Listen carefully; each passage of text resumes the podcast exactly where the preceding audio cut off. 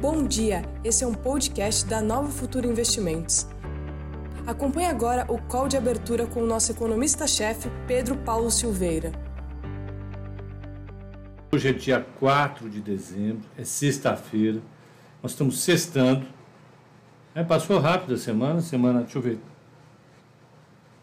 Semana está sendo muito positiva para a Bolsa, né? Bolsa andando super bem.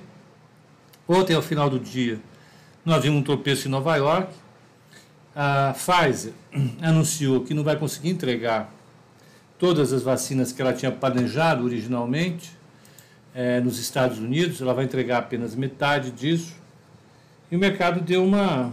É, é, o mercado deu uma cedida né, importante por causa disso no final do pregão.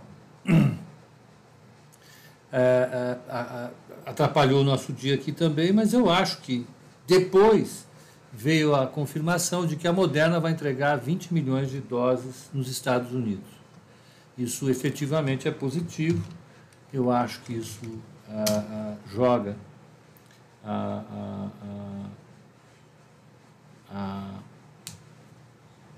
a, notícia da, da, da Pfizer um patamar abaixo. Eu acho que o mercado está aqui não ficar mais otimista do que qualquer outra coisa. Esse é o, é o fato. Né? O mercado não quer conviver com notícias ruins. É, a gente está num, num, processo efetivamente é, positivo em termos da organização política do hemisfério norte, dos países avançados, é, com possibilidade de administração da crise, e todo mundo enxerga o momento atual da pandemia como mais um momento ruim dentro de um processo que está perto de acabar. Esse é o mais importante, né? Esse é o mais importante. Então, podemos estar pior nesse momento? Podemos, mas tudo bem, não tem problema nenhum. Os Estados Unidos ontem tiveram um recorde de mortes, número de casos também. Ah, o, a Itália também performando muito mal, vários países é, com problemas em relação ao Covid, é, e o Brasil na fase de negação total e absoluta. Né? Essa é a, é a, é a nossa ideia. Né? É, aqui nós entramos num novo modo, que é um modo mais, vamos dizer assim, mais fácil. Né? Então a gente vai negar de novo a pandemia, vamos fazer de conta que nada está acontecendo, vamos tocar o nosso barco. Porque aqui nem a vacina a gente tem. A vantagem é essa, do Brasil ser um país. É, é duro falar isso. No Nordeste tem uma palavra, fuleiro, né? mequetrefe com as suas políticas. Quais? Todas. Todas. Auxílio emergencial, tudo foi muito fuleiro, tudo foi feito às pressas, atabalhadamente. Vamos fazendo. É, é, é, então, é isso que nós estamos vendo. Né? Os hospitais estão com o nível de lotação subindo, São Paulo, Rio de Janeiro. Hoje eu vi em algum lugar pela, aqui pela manhã que os números de São Paulo não estão legais, não estão legais no sentido de que as informações não estão batendo. É, as informações, mais uma vez, que eu tenho são de que, de fato, os números da pandemia estão subindo. É, e, mais uma vez, eu acho que duas coisas jogaram é, é, dessa vez, três coisas jogaram a favor de, dessa vez da, da política de não vamos fazer nada é, que os governadores adotaram. Exceto Calil, né? Calil que parece, pelo Roda Viva, é, tá lá depois dessa, o Pepa já é comunista na Austrália. Essa do fuleiro não teve preferência, não. Isso eu, eu enderecei a todos os espectros políticos. Nós dependemos disso, pô, como cidadãos e, sobretudo, como analista do mercado financeiro. Pô. Né? Está montando um quadro, a Covid subindo de novo, a gente bancando aquele sujeito que faz a cara de Zé Mané, não sabe o que está acontecendo, é, isso é bobagem o número subindo. A gente não tem plano para vacina, a gente não tem nada. Os Estados Unidos, a Europa estão felizes porque está todo mundo se vacinando. Aqui nem isso a gente tem. Enfim, o que eu ia falar? Três coisas motivam essa, esse comportamento, na minha opinião, dos governadores dessa vez. Né? É, o governo central não mudou a posição dele. Não mudou a posição dele.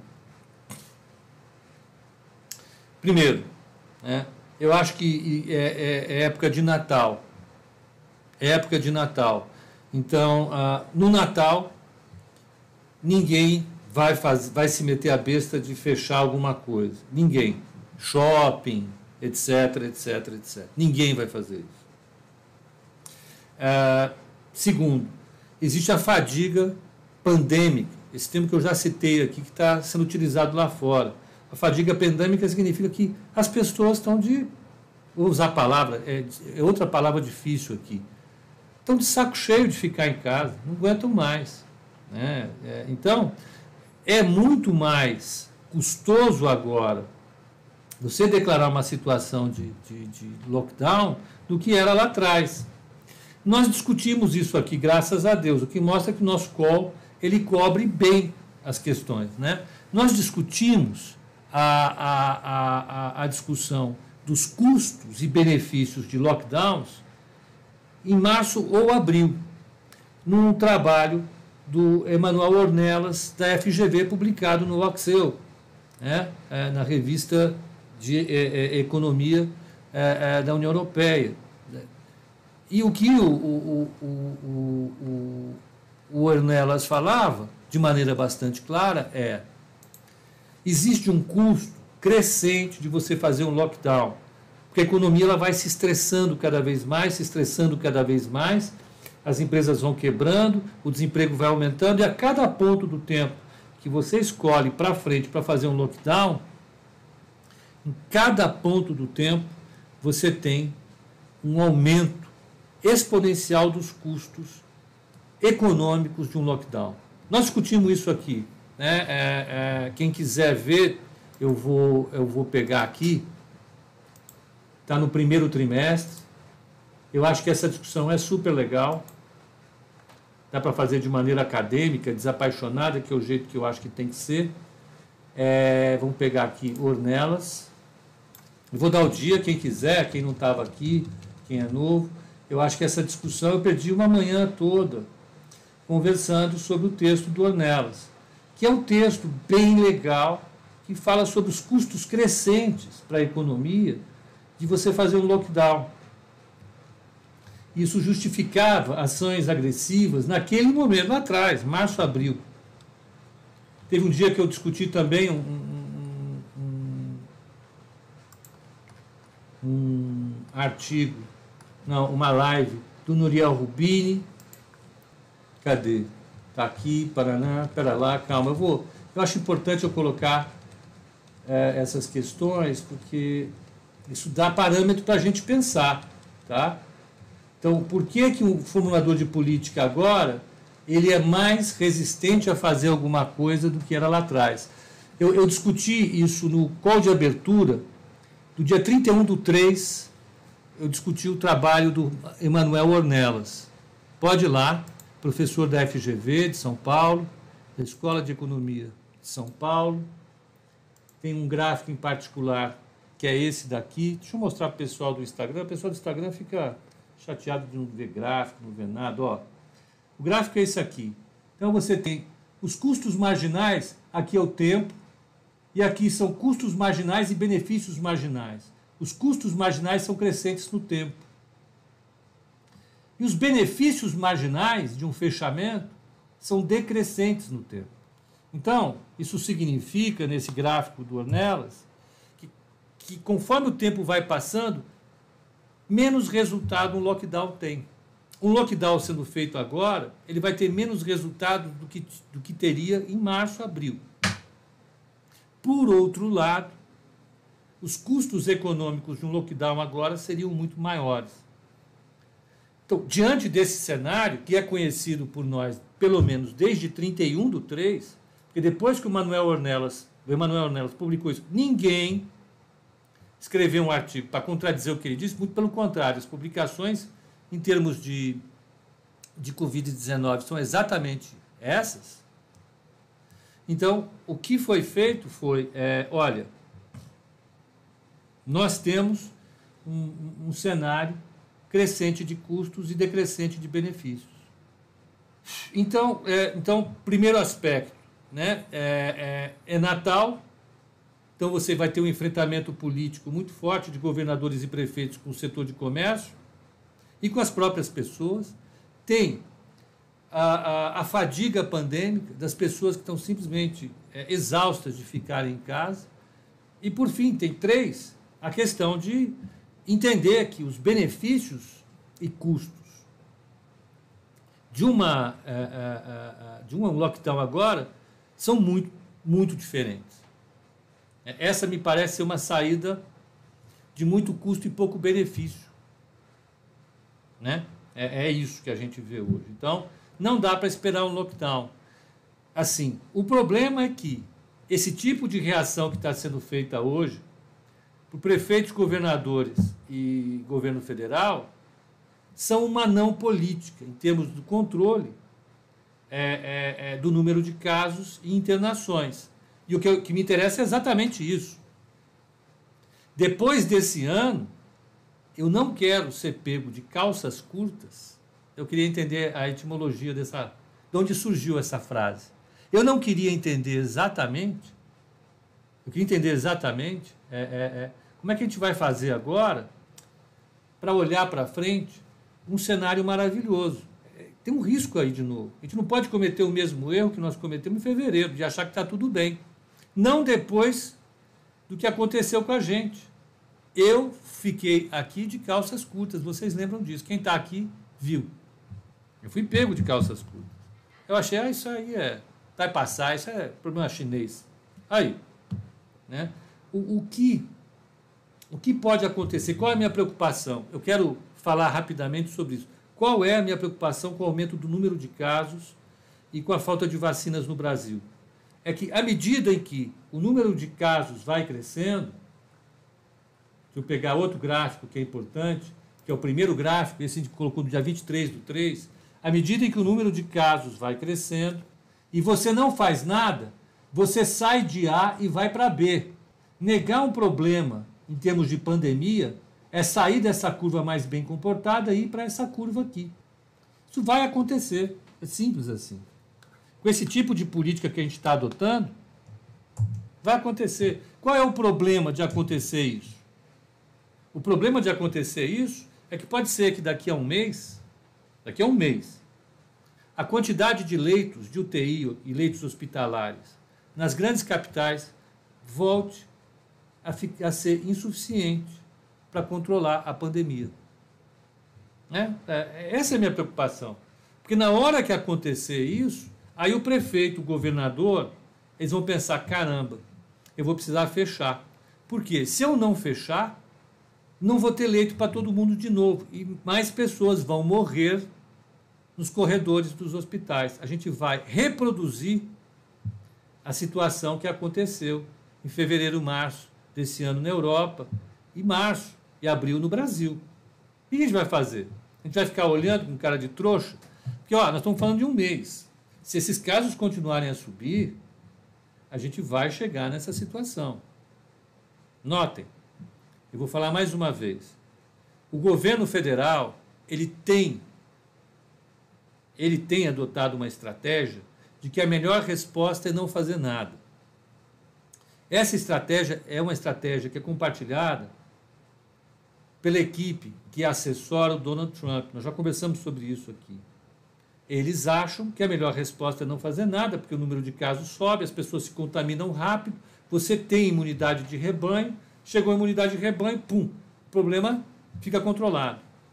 Essa aposta é uma aposta um pouco estranha, porque, mais uma vez, é, é, ainda que ela fosse, é, vamos dizer assim, racional do ponto de vista geral, ela não trata os microproblemas.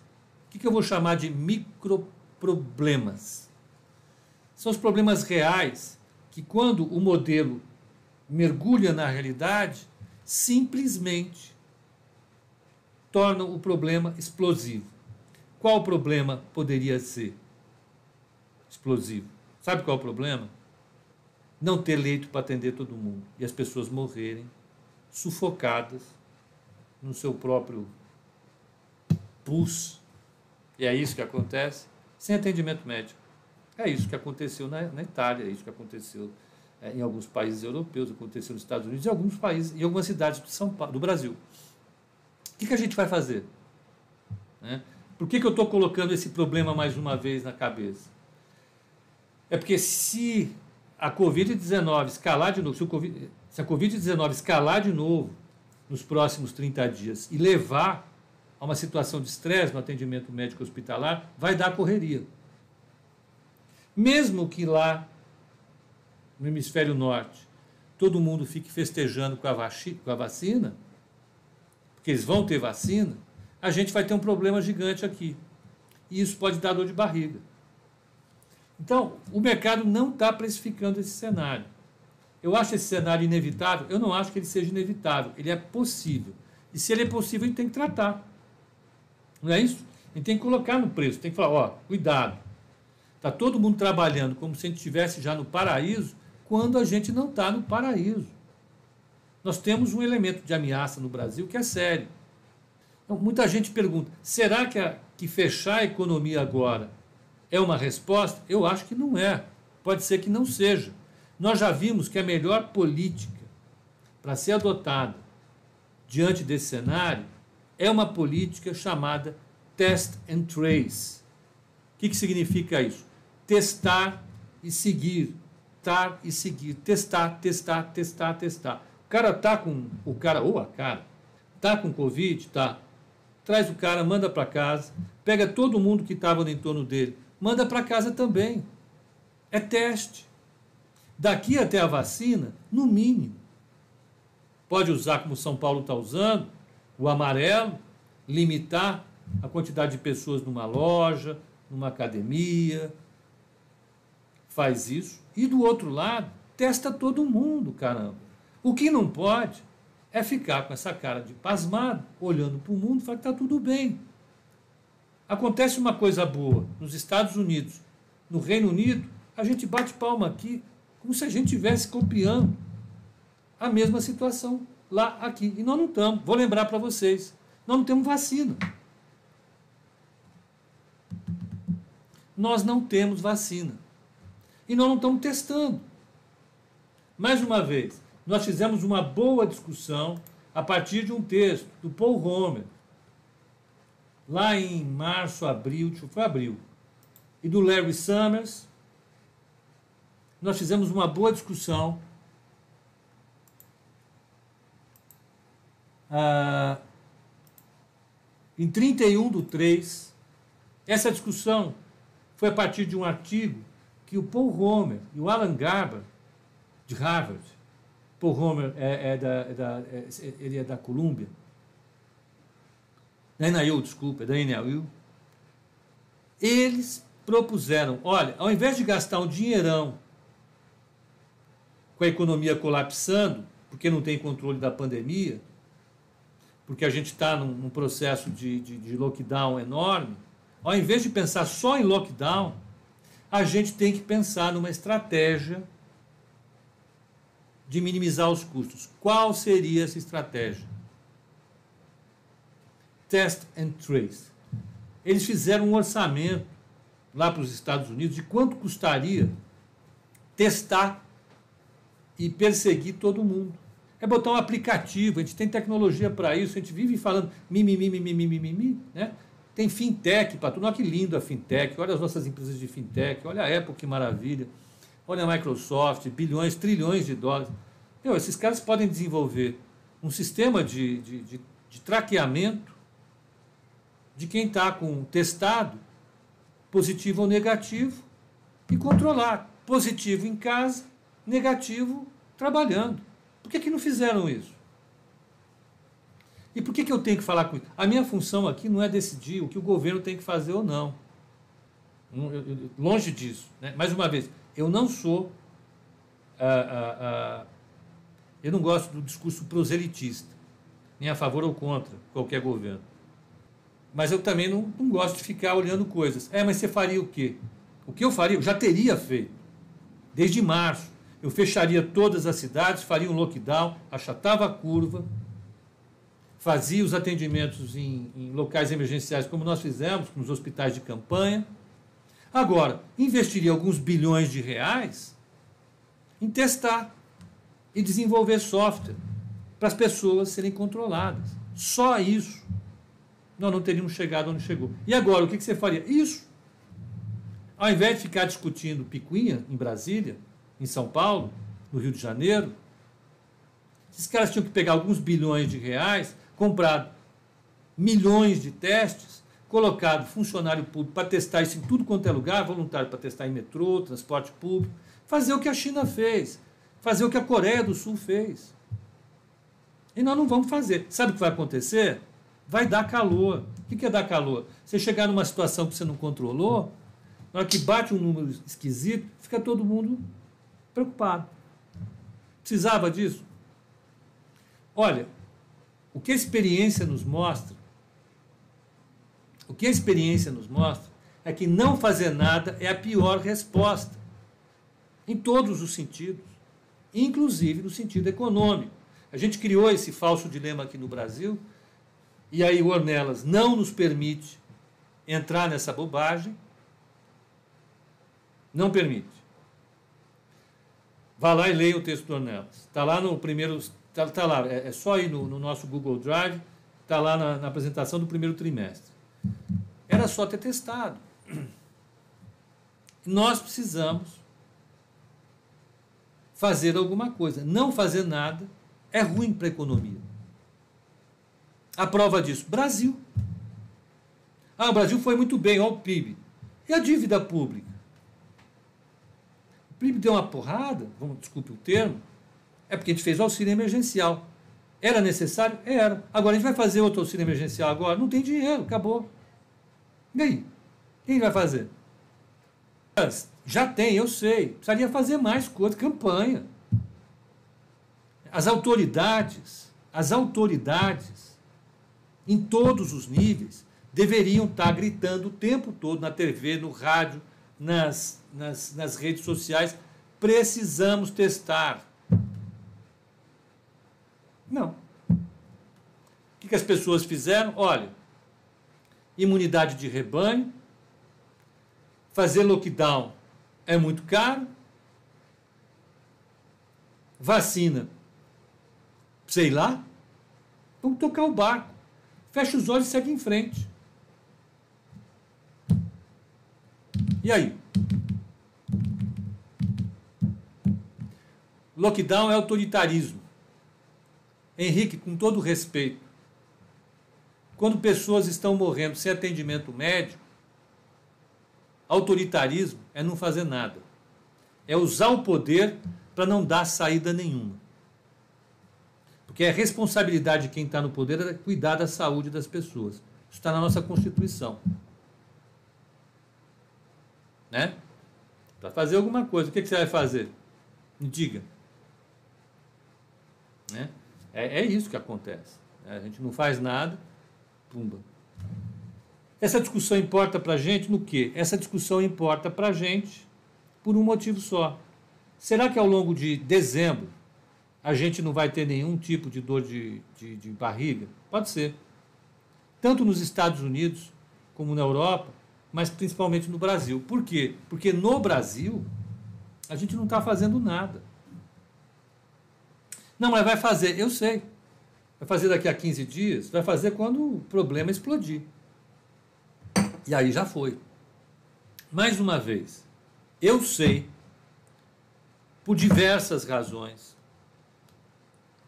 por informações públicas e privadas, por informações públicas que eu pego na rede e por informações privadas que eu pego em outro lugar, que o governo atual prefere adotar a política que o governo Trump adotou em relação à Covid-19, qual seja, existe imunidade de rebanho e a melhor resposta é não fazer nada. Logo, para o próximo mês, a minha expectativa é o governo não vai fazer nada. Federal. Dois, prefeitos e governadores vão fazer o menos possível. Por quê? é, é, fadiga pandêmica, as pessoas de saco cheio. Natal, comércio. E os custos elevados de fazer um lockdown. Então, a minha preocupação é só uma, uma, em todo esse cenário, desde fevereiro, março. É a carteira recomendada, ou seja, são os nossos calls de investimento. O que, que nós vamos fazer olhando para o fechamento de dezembro, de janeiro, de fevereiro, se os casos de Covid-19 subirem? O que nós vamos fazer? O mercado vai ter dor de barriga ou não? Né? E se nós chegarmos a uma situação em São Paulo na qual os hospitais públicos fiquem lotados até o final de dezembro. O que vai acontecer em fevereiro? Em janeiro? O que vai acontecer no Rio de Janeiro? O que vai acontecer em Curitiba, que está com os casos subindo? Em Santa Catarina? Porque uma coisa é você ter hospital, vaga em hospital e o prefeito falando: ah, ó, escuta, tá tudo bem, é só lavar a mão com álcool, máscara, toca o barco, vamos, é Natal. E aí? E a hora que o cara vai ter uma pressão enorme. Tem uma chance de acontecer isso? Tem. É maior, vamos dizer que não é a maior chance. Vamos dizer que a maior chance é não acontecer um colapso do sistema público de saúde, como nós vimos em fevereiro, em março, abril no Brasil. Ah, então, vamos dizer que a chance maior é não acontecer o colapso. Tá. Então, qual é a chance? 80%. É 80% a chance é, de não acontecer o colapso do sistema público de saúde. A melhor resposta é não fazer nada. A melhor resposta é você esperar a vacina. A vacina começa a entrar em ação em janeiro e fevereiro. E aí, é, é, tudo para cima. Então você tem um ganho enorme. E você tem 20% de chance disso não dar certo. Então você tem uma chance de dar certo quatro vezes maior do que uma chance de não dar certo. É um bom balanço? É um bom balanço. E olha que eu estou sendo bonzinho, porque levando em conta a experiência do Brasil de fevereiro, março, eu estou colocando esses 80% dando certo de legal, de otimista. Agora, 20% de chance de dar errado. O que, que, pode acontecer nesse período? Você tem um, um pico do número de casos e os prefeitos serem obrigados a fechar algumas cidades brasileiras de novo. Isso no meio de um processo que a gente vai ter no primeiro trimestre do ano que vem, totalmente voltado para a discussão do déficit público, na qual o governo deve votar pelo fim do auxílio emergencial. Quer dizer, vocês vai ter um impacto negativo sobre a demanda enorme é, é, do fim do auxílio emergencial e vai ter algumas grandes cidades brasileiras fechando. Qual a chance disso acontecer? Vamos colocar 20%. O que acontece nesse cenário? Uma bela perda de, de, de, de valor em tudo. É, então, a construção do cenário que eu estou falando é um cenário binário, tem dois resultados previstos só, com 80% de chance de dar tudo certo e nós estamos no caminho correto. E 20% de chance de dar errado. Esses 20% de chance de dar errado é que me preocupa. Eu demorei 40 minutos para explicar isso. Tá? 40%. De, de 40 minutos para explicar isso. O Marcelo está dizendo: fechar tudo por uma doença com fatalidade de 1%, em um país que tantos morrem de fome e violência, quando que tivemos hospitais públicos vazios na história? Acorda Brasil. Marcelo, é, veja, é, mais uma vez, a minha proposta aqui não é fazer um discurso sobre o que é melhor para os governos fazerem. Porque eu vou te falar francamente, os caras do governo têm uma vida muito melhor do que a minha. Eles têm status, têm poder, têm dinheiro, têm grana, estão bem, estão melhores. Eles foram eleitos, recebem muito bem para o que eles. Só que eles têm que dar uma resposta. Então a resposta para esse problema é deles. Economista-chefe de corretora e de banco não tem que dar resposta para um problema de política pública. A minha função aqui é dizer: olha, dadas as opções de políticas públicas, qual é a melhor resposta que você, investidor, tem que tomar com o seu dinheiro. Eu não estou preocupado sobre o que o secretário de saúde, ou o prefeito de São Paulo, ou o governador de São Paulo, do Rio de Janeiro, o presidente da República, o seu ministro, o seu ministério vão fazer. Dane-se, isso é problema deles. O que eu quero entender é como que eu posso antecipar agora, no dia 4 de dezembro, o que provavelmente eles vão fazer no dia 2 de janeiro. Se, e somente se, nós tivermos uma situação de colapso do sistema público de saúde. E concordo com você que nunca os hospitais públicos no Brasil estiveram vazios. Concordo totalmente com você, Marcelo. Concordo que a fatalidade da doença é baixa, mas eu quero ver isso. Quero ver como é que vai funcionar. Porque o mundo parou, Marcelo, esse ano, em função da Covid-19 e em função do fato das pessoas morrerem afogadas em pulso em, em, em, em corredores de hospitais lotados de gente. Eu acho que o Brasil precisa acordar de fato. É, é o que eu estou propondo, fazer uma leitura. O que será que secretário de saúde, prefeito, governador e ministério vão fazer em 2 de janeiro se, com 20% de probabilidade, nós tivermos uma ocupação enorme dos leitos públicos? É isso que eu estou falando. Por quê? Porque nós entramos num cenário em que tudo está resolvido por causa da vacina. Então, é, é, é, vamos ver. Vamos ver. Né? É, é, é só para tomar cuidado. Só mais uma vez. Eu estou otimista. A minha carteira, a carteira, a minha a carteira da Nova Futura, que é feita a partir das minhas análises, nós temos um cenário basicamente otimista com 80% de chance de tudo dar certo. 80% de chance. Mas nós temos que precificar esses 20%. É um pouco, é de maneira bem amadora, porque não é assim que funciona, é usar um pouco a teoria dos jogos. Né? Na, e pela teoria dos jogos, nós temos que, que fazer as nossas avaliações levando em consideração como os outros agentes vão reagir. E o que eu estou fazendo aqui é entender como eu devo reagir se as reações dos formuladores de políticas forem essas, essas ou aquelas. Eu tenho que fazer isso. Isso é que o economista faz, ele aplica a teoria dos jogos. Né? A, a, a minha decisão de agir depende da decisão dos outros agentes agirem. Entende? Perfeito? Ok? Então, o que está me interessando aqui é olhar para frente, entender como os principais agentes vão reagir caso aumente, aumentem os números de casos e, casualmente, quais serão as reações que eu devo ter diante da reação dos outros.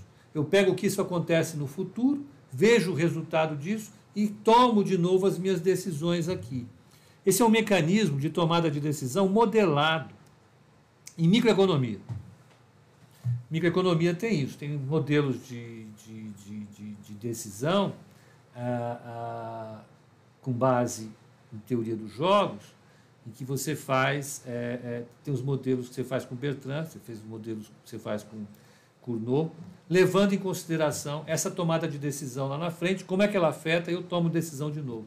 Quando eu tomo decisão sobre como alocar uma ação ou um título, eu tomo olhando para frente. Olhando para frente, eu vejo como os agentes relevantes vão reagir, e aí eu tomo a minha decisão com base nessa decisão futura, da melhor resposta deles no futuro. É assim que eu penso. Marcelo, é, veja, só para encerrar a discussão, o Marcelo está certo.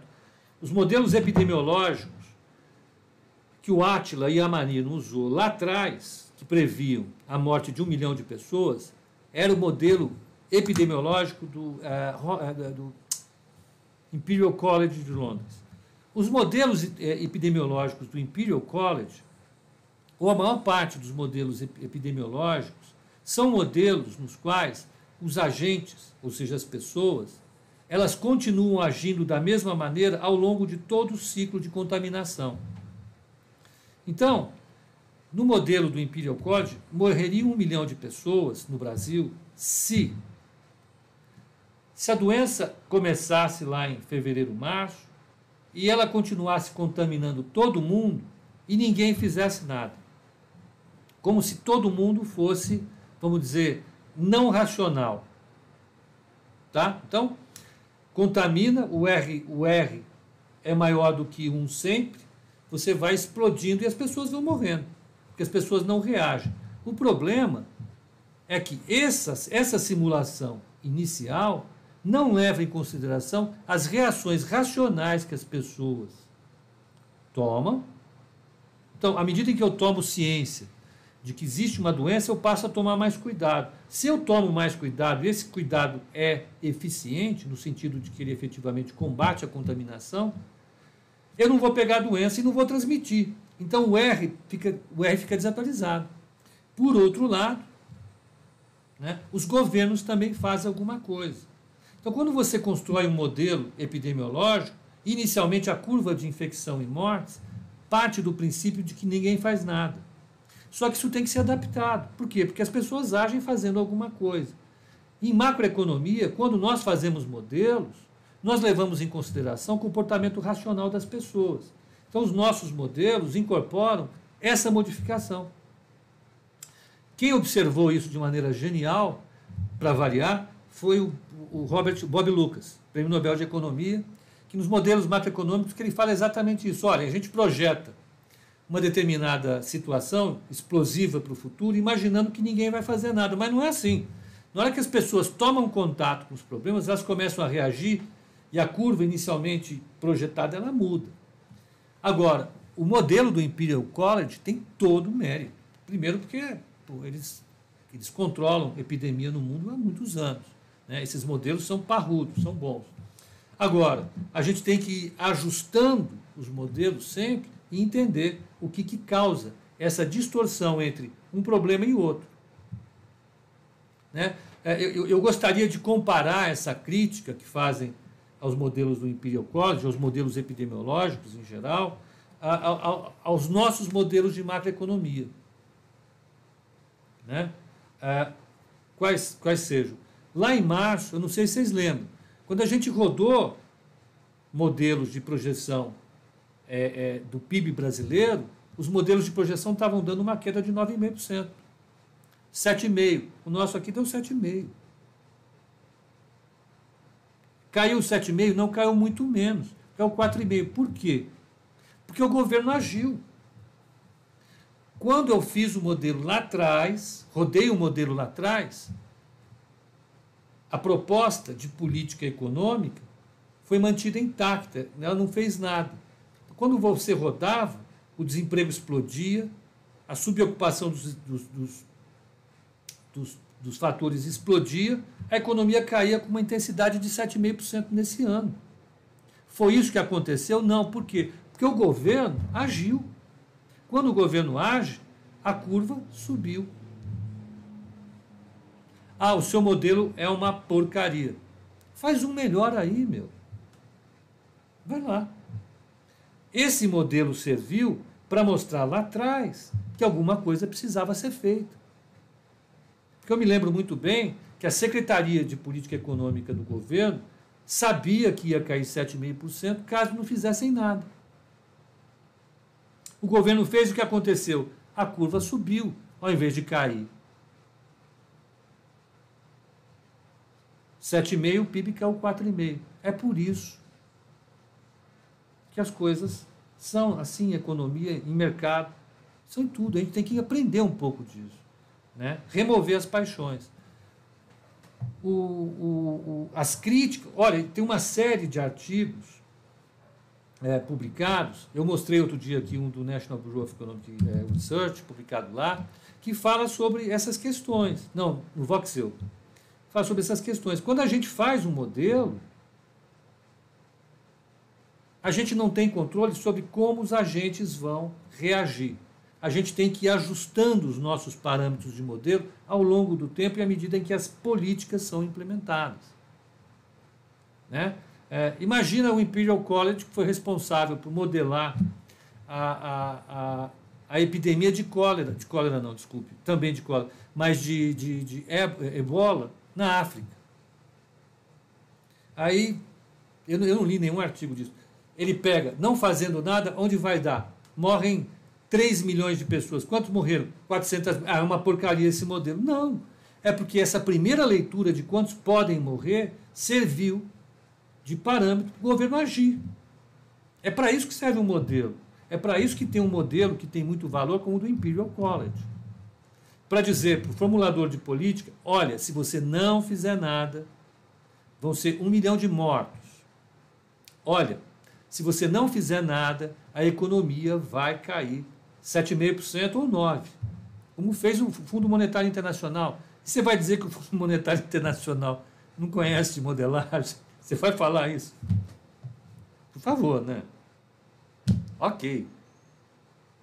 Então, quando você modela, você avisa o formulador de política o que fazer. Quando você modela, isso aqui, ó, modela dados de finanças, você olha para frente com uma situação hipotética, dado, dados os dados atuais. Isso serve para você reagir, para imaginar o que é que os agentes vão fazer e como você vai reagir. Então, essa discussão também é meio tola. Por que, que eu estou perdendo tempo com isso? Porque já é sexta-feira, né? Marcelo, hoje é sexta. Né? Então, vamos ficar tranquilo. Eu entendo o Marcelo e concordo com ele no que ele falou. Você não pode pegar o modelo do Imperial College e falar, pô, vai morrer um milhão. Não dá. O que você fala é, governo, atenção, Secretaria da Municipal, Secretaria do Estado, Ministério da Saúde, atenção. Se você não fizer nada, corre que a coisa é feia. Corre que a coisa é feia. É assim que funciona o modelo. Modelos são para isso. Aí o que você pode fazer é, se o governo fizer alguma coisa, o que acontece? Aí você vai mudando os parâmetros. Aí você faz um cálculo bayesiano. É fácil fazer isso? Não. É difícil pacas. Mas é isso que é legal. Porque aí se você faz uma coisa difícil, você pode falar para o nossa, eu sou, sou o cara, não é? Bacana, né? Isso resolve? Não. Escuta, eu já falei demais, não falei como é que está o mercado. Eu vou pedir para o pessoal do YouTube dar um like. Vamos em frente. O dia está bonito. Aqui em São Paulo está fazendo um tempo ensolarado com nuvens. Parabéns para nós. E vamos, e vamos tocar o nosso barco, porque tem um mercadão pela frente hoje. O mercado está bom. Pepa, sua carteira mensal é sempre fixa, ela invariavelmente vai até o fim do mês. Vinícius, ela sempre, ela, ela, ao longo do mês não muda. Só muda na virada do mês. Tá? Só muda na virada do mês. E aí eu mudo, eu tenho que mudar por coerência duas ou três ações, no máximo, no máximo. No máximo. Não dá para mudar todas as ações porque a cabeça de, de, de, de, fundamentalista não busca tanto assim. Pepa, o que você busca quando contrata um analista para Nova Futura? Eu. Ah, isso é uma boa discussão. Depois eu faço aí no particular. Vamos lá, deixa eu, deixa eu só. Vamos começar o nosso, nosso call agora com 50 minutos. 50 minutos de atraso. Meu Deus, eu falei sobre Covid-19. É porque eu realmente estou pensando, né? Eu, eu, montei uma carteira otimista. Eu estou com um cenário básico super otimista. Aí você vê esse número de casos aumentando, eu começo a ficar preocupado, né? Eu não posso me cegar para essa, para essa evidência que são os números. Contra números não há argumento, só vontade de, de fazer. Vamos lá. Então é isso. E eu tenho que compartilhar com vocês as preocupações, né? É justo, não é? eu coloco vocês no, numa posição, eu fico ali, ó. O Luan tem, parece que tem gente querendo pôr o modelo do Imperial em teste reclamando dele, pois morreram só cento e poucos mil. Pois é, Luan. É, é, olha, eu acho que ninguém, ninguém, ninguém, mas ninguém, absolutamente ninguém é, é, é, é, é passível, é isento de críticas. Tirando Guimarães Rosa, tirando Machado de Assis, Tolstói, ninguém está isento de crítica. Ninguém. Absolutamente ninguém. Agora, as críticas têm que ser feitas que, terem que ser feitas com base em argumentos científicos, no caso do a, a, a Imperial College. Então, a maior parte das pessoas que critica os argumentos do Imperial, dos modelos do Imperial College, por exemplo, não conhece sistemas estatísticos, modelos estatísticos. Não sabem, simplesmente não sabem do que estão falando, estão dando uma opinião. Ouviram alguém falar alguma coisa, pegam o bonde andando e querem sentar na janela. Essa é uma coisa. Né? Agora, as críticas que estão sendo feitas por vários economistas aos modelos epidemiológicos são razoáveis, porque eles tentam dar, a, a partir de cálculo bayesiano, praticamente, é, é, é, é, vamos dizer assim, ajustes, recalibrações mais realistas aos modelos. Se bem que bayesiano não pode ser considerado realista. Bayesiano é um bicho meio exótico no mundo científico, mas tenta dar uma, uma, uma, uma, uma cara mais plausível para o policymaker, até para que ele possa encontrar em cada cenário é, é, as respostas mais eficientes para cada política. Então, ele tem um set, tem um conjunto de oito, nove políticas que podem ser é, adotadas de forma combinada ou não. É, você tenta estimar os efeitos de cada uma dessas políticas, põe para rodar e vê qual é o melhor cenário. Isso é legal. Isso vai dar um resultado mais interessante, mais aplicado. Né? é, é evidente que, que, que, enfim, isso está avançando, está avançando muito. Isso é maravilhoso. É, é, é, assim que funciona. Vamos, vamos tocar o barco. Deixa eu correr aqui. Ó. Então, ontem o Dow Jones fechou meio azedo. Então, mas o pessoal desdenha do modelo, meio que desejando que ele fosse verdadeiro. Pois é, não conhece, não conhece, é gente que não conhece. É gente que não conhece. Tá? Ó, o Dow Jones ontem fechou com 0,29 de alta, o S&P 500 com 0,06 e Nasdaq com alta de 0,23. Né? Na Ásia. Mas teve a desaceleração no final do dia por causa da vacina da Pfizer, que vai demorar é, é para chegar com tudo. Tá? Então, o Nikkei caiu 0,22, Hong Kong subiu 0,40, Xangai ficou no 0 a 0, 0,07 de alta, Bombaim 1% e Singapura 0,62%. Do ponto de vista da Europa, no tocante à Europa, Londres sobe 0,83%, Paris 0,32%, Milão 0,56% e o IBEX de Madrid 0,60%. O DAX de Frankfurt cai 0,16%. Moedas. E o Brasil, calma, nós vamos chegar lá. O euro 1,12, 1,2168, bombando, o euro bombando em relação ao dólar. Isso é um movimento de risk off. Quer dizer, risco zero. Risk on e risk off. Aliás, risk on. Risco está ligado, todo mundo correndo por risco. Todo mundo corre por risco, o dólar cai. Porque todo mundo foge da moeda menos arriscada, que é o dólar. Bom para commodity. Iene, 103,96 também se valorizou contra o dólar. As taxas de juros 0,93 para 10 anos nos Estados Unidos, menos 0,56 na, na, Alemanha, não mudou, e no Japão 0,02. A inclinação de 3 meses com 10 anos, 0,08. 3 meses e 10 anos, 0,93. Uma menos a outra vai dar uh, 8 com 3, 7. 7 é, 70, 87 basis points, subindo, subindo. E o VIX, 21,10. Ou seja, os indicadores de risco todo para baixo, pessoal correndo para a bolsa. Com isso, futuro nos Estados Unidos 0,47, o Dow, S&P 500 0,37, Nasdaq 0,35. O petróleo é 46,16, bombando. O dólar está 5,14, isso é um meio que um 0 a 0. Vamos pegar o mini índice, WIN. 113, 115, subindo, bombando, 0,60 de alta. O DI, 7%, a taxa de juro para 2027. E, e, o, e, o, e o dólar, 5,142. Pepa, como você conseguiu chegar nesse nirvana apartidário? Primeiro, que não é tanto nirvana, né? Mas eu já falei isso uma vez aqui. Os meus amigos de esquerda me chamam de direitista e os meus amigos direitistas me chamam de esquerda. É, eu acho que não. O mais, o mais difícil, eu acho, é você ter. É, demora para você aprender isso, você ter um se desapegar de algumas preocupações, não ligar tanto para o que as pessoas pensam de você nesse aspecto. Eu não ligo muito se, se o cara de esquerda me acha de direita ou se o cara de direita me acha de esquerda. Para mim é pouquíssimo importante. A única coisa que eu faço questão é tentar obcecadamente entender o que está acontecendo na realidade. Para poder aplicar isso nisso que eu sei fazer. Né? O que, que eu sei fazer? Eu acho que eu sei. É tentar olhar de manhã o mercado, falar, ó, tá assim, tá assado, está assim, está assado, talvez a carteira seja essa. É isso. Não é fácil.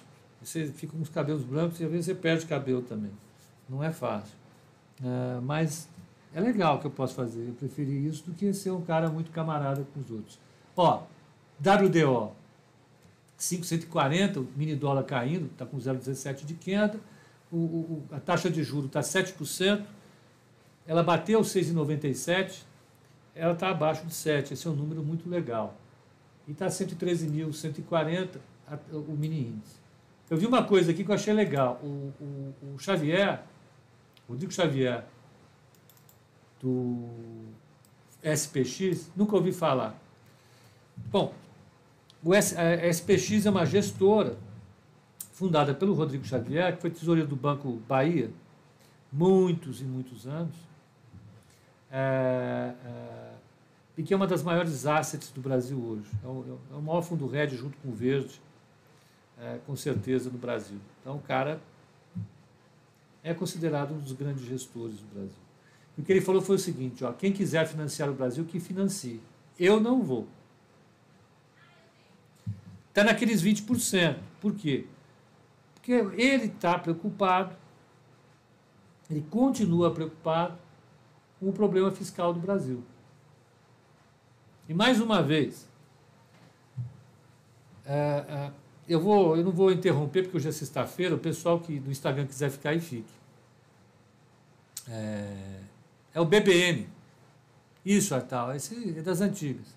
Era um bancaço, operava juro pacas. Nós vamos chegar em janeiro, olhando para o futuro, com 600 a 800 milhões, bilhões de reais vencendo de dívida, com a trajetória da dívida PIB ainda explosiva, com a taxa de crescimento achatada e com os indicadores fiscais degradados ainda, porque no curto prazo é isso que vai ser. Então, nós precisamos, de fato, é, monitorar os riscos. Eu mantenho, mais uma vez, o cenário base. O cenário base está mantido. A gente vai ter um ano provavelmente melhor do que esse. O cenário externo é muito bom. Os Estados Unidos vão ter um cenário positivo, o mundo vai ficar melhor. Só que aqui a gente vai ter desafios muito, muito, muito, muito grandes. Muito grandes. Muito grandes. Então a gente tem que estar preparado para isso. Não é fácil conviver com tanto otimismo. Né? A carteira está otimista, mas eu acho que a gente vai passar um mês daqueles no, no paraíso, mas olhando para janeiro com muita preocupação. Esse cenário piora com esses 50 minutos que eu falei aqui. Se a Covid-19, por algum motivo, escalar do jeito que escalou em março, abril, hum, porque não vai dar tempo de vacinar todo mundo. Né? Então, lembre, Aí você vai ter o governo arrancando fora o auxílio emergencial, a economia embicando para baixo, prefeito e governador com a Covid-19 bombando, esperando um mês ou dois para a vacina. Vai ser um cenário daqueles, né? Presta atenção, vamos. É, é, é disso que eu tenho um pouco de receio. E quem está falando para vocês foi o cara que recomendou uma carteira otimista. O único papel mais bem comportadinho que eu tenho ali é. É, é VEG, que virou. Que virou. É, é, ovelha negra. O mercado passou a não gostar mais de VEG. Né? É isso. Ah, não, João Andrade, eu não acho que vai acontecer isso. Tá? Sinceramente, não acho que esse é o cenário. Eu só digo que o mercado não está precificando isso. Eu acho que o mercado não está precificando isso. Tá? Eu acho que o mercado abraçou a ideia de que nós descobrimos vacinas, as vacinas são excelentes, nós já vamos considerar todo mundo vacinado. Essa é a ideia biruta que nós temos. Bem biruta, diga-se de passagem. Ah, bom, vamos ver como é que está o mercado mais uma vez. Para o pessoal do Instagram, acho que está bom, né? Já, hoje foi o dia que eu mais falei aqui. Falei bastante. Só estava refazendo o raciocínio da carteira mais uma vez, olhando para um mês à frente. Né? E aí nós achamos algumas, alguns pontos de atrito, mas eu acho que nós resolvemos bem, né, Marcelo? Tá tudo bem. Estamos entre parceiros aqui, eu acho que a gente pode divergir, não tem problema nenhum. Nós só precisamos entender por que nós estamos divergindo, né? Respeitar a opinião dos outros. Então, é basicamente isso. É, é, eu, eu, eu desejo para vocês um excelente final de semana. Um grande abraço. Não, para vocês não, para vocês no Instagram. Final de semana não. Um excelente pregão. E até hoje à noite, às 18 horas, para a gente fazer a nossa cestada aqui. Então, um grande abraço.